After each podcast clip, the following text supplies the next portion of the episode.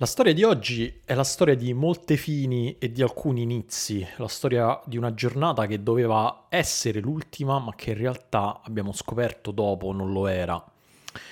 La più importante tra queste fini è quella della carriera da calciatore di Zlatan Ibrahimovic, arrivata a sorpresa dopo la fine dell'ultima, questa sì, partita del Milan contro il Verona che invece ha scoperto dopo il novantesimo che quella partita nella sua stagione non sarebbe stata affatto l'ultima. Nonostante abbia giocato pochissimo in questa stagione, prima della fine della partita di San Siro in pochi avrebbero scommesso sul ritiro di Ibra e questo dettaglio da solo penso sia già significativo del giocatore che è stato. Per lui si parlava di un approdo al Monza, facilitato dalle proverbiali chiamate amorose di Adriano Galliani, che forse sognava per lui un'ultima danza a Monza.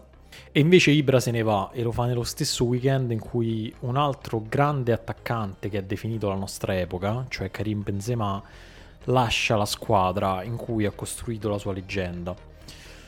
È solo una coincidenza, ma per chi ha seguito il calcio negli ultimi vent'anni non lo è affatto.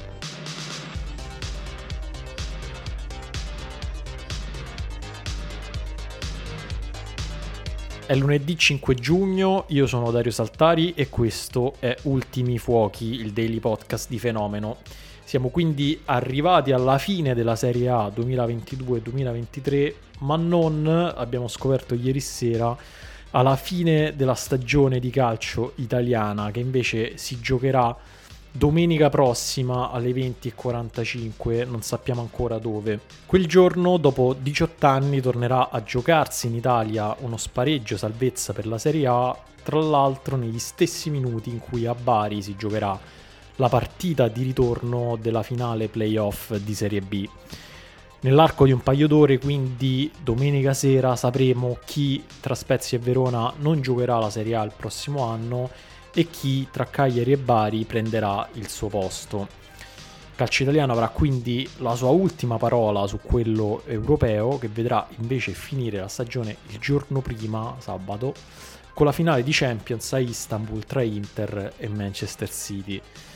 Potrebbe essere un weekend interessante, insomma, per diverse città italiane, anche per quelle non direttamente interessate dalle partite in questione, dato che lo spareggio salvezza tra Spezia e Verona si giocherà in campo neutro, a detta del presidente della Lega Serie A Lorenzo Casini, in una città tra Lecce, Udine, Firenze e Reggio Emilia. Lo sapremo nel corso della giornata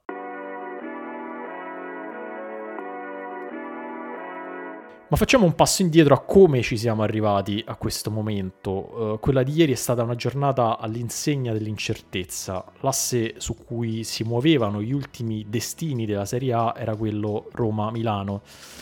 A Roma, mentre già si discuteva del futuro di Giuseppe Mourinho, si giocava Roma-Spezia, una partita decisiva su due fronti, quello per la qualificazione alla prossima Europa League e quello per la salvezza.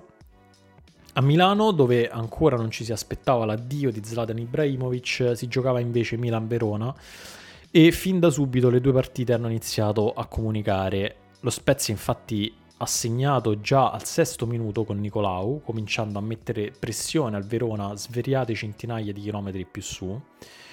Poi, alla fine dei primi tempi, gli umori sono stati ribaltati ancora un paio di volte. Prima ha segnato la Roma con Zaleschi, poi, pochi minuti dopo, è stato il Milan a passare in vantaggio con Giroud che ha segnato sul rigore. Nel secondo tempo, se tutto questo non bastasse, si è aggiunta un'altra variabile, e cioè la partita della Juventus a Udine. Al 68esimo, infatti, al Friuli ha segnato Federico Chiesa, relegando momentaneamente la Roma al settimo posto e quindi alla qualificazione alla prossima Conference League. Pochi minuti dopo è arrivato anche il pareggio del Verona e quindi Roma, Verona e Spezia avevano tutte bisogno di un gol per raggiungere i propri obiettivi senza ulteriori indugi. Alla fine sono stati i gol dalla distanza di Leao all'85 e quello sul rigore di Ibala al 91 a fissare la situazione per come la conosciamo oggi. Insomma, non si può dire che questo campionato non si sia giocato fino all'ultimo respiro. Dopo il fischio finale, le anime in pena che si ostinano a seguire questo sport hanno conosciuto altri due pezzettini di questo futuro collettivo che li riguarda. Il primo riguarda Giuseppe Mourinho che nel saluto della squadra al suo pubblico, a chi dagli spalti gli chiedeva se sarebbe rimasto anche l'anno prossimo, ha iniziato a indicare con gli indici il terreno sotto di lui. Il secondo pezzettino di futuro riguarda, come sappiamo, Zlatan Ibrahimovic e come ho detto il fatto che si sia ritirato dal calcio lo stesso weekend in cui Benzema ha dato il suo addio al Real Madrid non è solo una fortunata coincidenza temporale, oppure forse sarebbe meglio dire sfortunata. Ovviamente quelle di Benzema e di Ibrahimovic sono due situazioni diverse. Benzema non sta lasciando il calcio in sé, ma solo il calcio europeo, trasferendosi con ogni probabilità in Arabia Saudita per una quantità di soldi che vengono le vertigini solo a pronunciare le cifre. Su questa notizia si potrebbe fare una puntata a parte perché, come riporta il giornalista Tariq Panj sul New York Times, l'Arabia Saudita avrebbe creato un fondo apposito per comprare giocatori dall'Europa e l'obiettivo del prossimo futuro sarebbe quello di schierare tre top player stranieri per ognuna delle quattro squadre più grandi del paese, cioè l'Al Nasr e l'Al Hilal di Riyadh e l'Al Ittihad e l'Al Ali di Jeddah. Per le restanti 12 squadre l'obiettivo è quello di comprare complessivamente 8 top player stranieri. L'Arabia Saudita insomma potrebbe aprire un nuovo fronte nel calciomercato europeo simile a quello che pochi anni fa creò la Cina. Ci sarà modo di parlare di questi argomenti nei podcast di Fenomeno e sulle pagine dell'ultimo uomo. Oggi invece è il giorno di fermarsi un attimo e riguardare per un'ultima volta il passato che accomuna Benzema e Ibrahimovic, due giocatori con affinità e differenze ovviamente, ma che hanno avuto la caratteristica comune di ingrandire la nostra immaginazione su ciò che potesse fare un attaccante su un campo da calcio. Benzema e Ibrahimovic hanno avuto la caratteristica rarissima di essere due attaccanti che non sono stati definiti dal gol.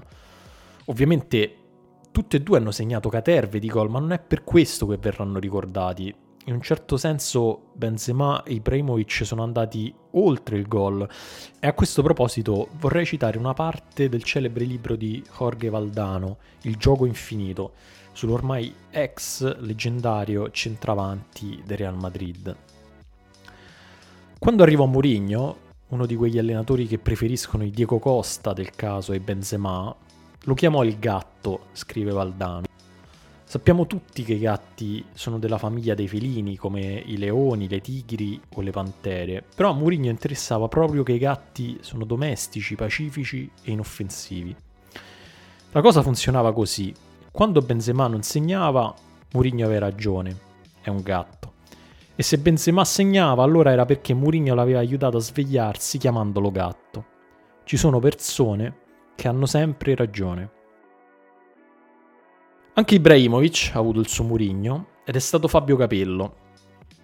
L'allenatore friulano si è vantato più volte di aver creato da zero l'Ibrahimovic goleador, fino ad arrivare a dichiarare che Ibra, prima di conoscerlo, non sapeva tirare, nel senso che la coordinazione del corpo, il punto di impatto del piede con la palla, non erano tali da rendere efficace il tiro. Questa è una citazione letterale di Fabio Capello. C'è da dire che Ibrahimovic, al contrario di Benzema, ha sempre riconosciuto a Capello una grande importanza nel suo percorso di crescita calcistica. Ma se oggi, lunedì 5 giugno 2023, vi chiedessero la prima cosa che vi viene in mente pensando a Ibrahimovic, davvero pensereste al numero di gol? Ovviamente ognuno forma la memoria a suo modo, ma credo che ciò che Ibrahimovic lasci oggi di indimenticabile per il calcio è quella irripetibile combinazione di fisicità imponente, applicazione del kung fu, elasticità da ninja e utilizzo non convenzionale del piede e anche del resto del corpo, attraverso cui ha segnato alcuni dei gol più strani e allo stesso tempo belli della storia del calcio. Personalmente non dimenticherò mai il gol segnato all'Italia nei gironi degli europei del 2004 non è un gol decisivo per la Svezia che passò sì il turno ma fu eliminata già ai quarti di finale dall'Olanda, ma è un gol indimenticabile per come è stato realizzato, con quel salto che appartiene più agli sport di combattimento e che è Ibrahimovic in purezza, con cui riuscì anche a mettersi alle spalle Gigi Buffon, e quel tacco volante che anche appartiene solo a lui, con cui mise il pallone sotto il 7 più lontano in una mischia in aria, mentre Vieri provava invano a saltare accanto al palo. Certo, è un gol che ricordo anche perché mi ha spezzato il cuore, perché di fatto eliminò l'Italia da quell'europeo, ma lo ricordo anche e direi soprattutto perché quel gol avrebbe potuto segnarlo solo Ibrahimovic. O meglio, prima di Ibrahimovic non sapevamo si potesse nemmeno segnare un gol così. Quindi Ibrahimovic è stato importante al di là dei gol, al di là dei trofei, al di là delle vittorie, perché nei suoi momenti migliori ha trasformato il calcio in arte e l'arte non ha nulla a che fare con l'efficacia. Cito a questo proposito un passaggio che mi sembra calzante dal libro di Daniele Manusia, Zlatan Ibrahimovic, una cosa irripetibile, che vi consiglio di leggere se oggi avete il cuore spezzato e avete bisogno un po' di comfort per superare questa, questo ritiro. È un commento al fatto che Ibrahimovic, per quanto possa sembrare assurdo, in quattro stagioni in Francia col PSG ha segnato quattro gol di petto. Il numero di gol, scrive Daniele Manusia, è sempre più importante, ma è fondamentale anche come li segna. Devono essere manifesti della sua unicità, elementi di una cosmogonia tutta sua. I presupposti del suo talento devono essere portati all'estremo l'intenzione, consapevole o no, è di costruirsi da solo un monumento alla sua altezza, un Frankenstein di momenti unici, anzi assurdi nella loro unicità, uno dopo l'altro. Si tratta cioè di spingere in là i limiti del nostro immaginario, deformare i confini del possibile in un campo da calcio. Libera Maturo utilizza il proprio corpo e il proprio talento non solo per ottenere il successo sportivo, ma anche per avere su di noi lo stesso tipo di influenza che hanno di solito le arti visive e la musica, come se i suoi singoli gesti in campo fossero variazione dello stesso motivo musicale, oppure quadri in serie con lo stesso soggetto, come le cattedrali di Rouen, dipinte da Monet, sotto una luce e con una resa materica, ogni volta diverse. La puntata finisce qui con ultimi fuochi, ci sentiamo domani con Simone Conte. Ciao!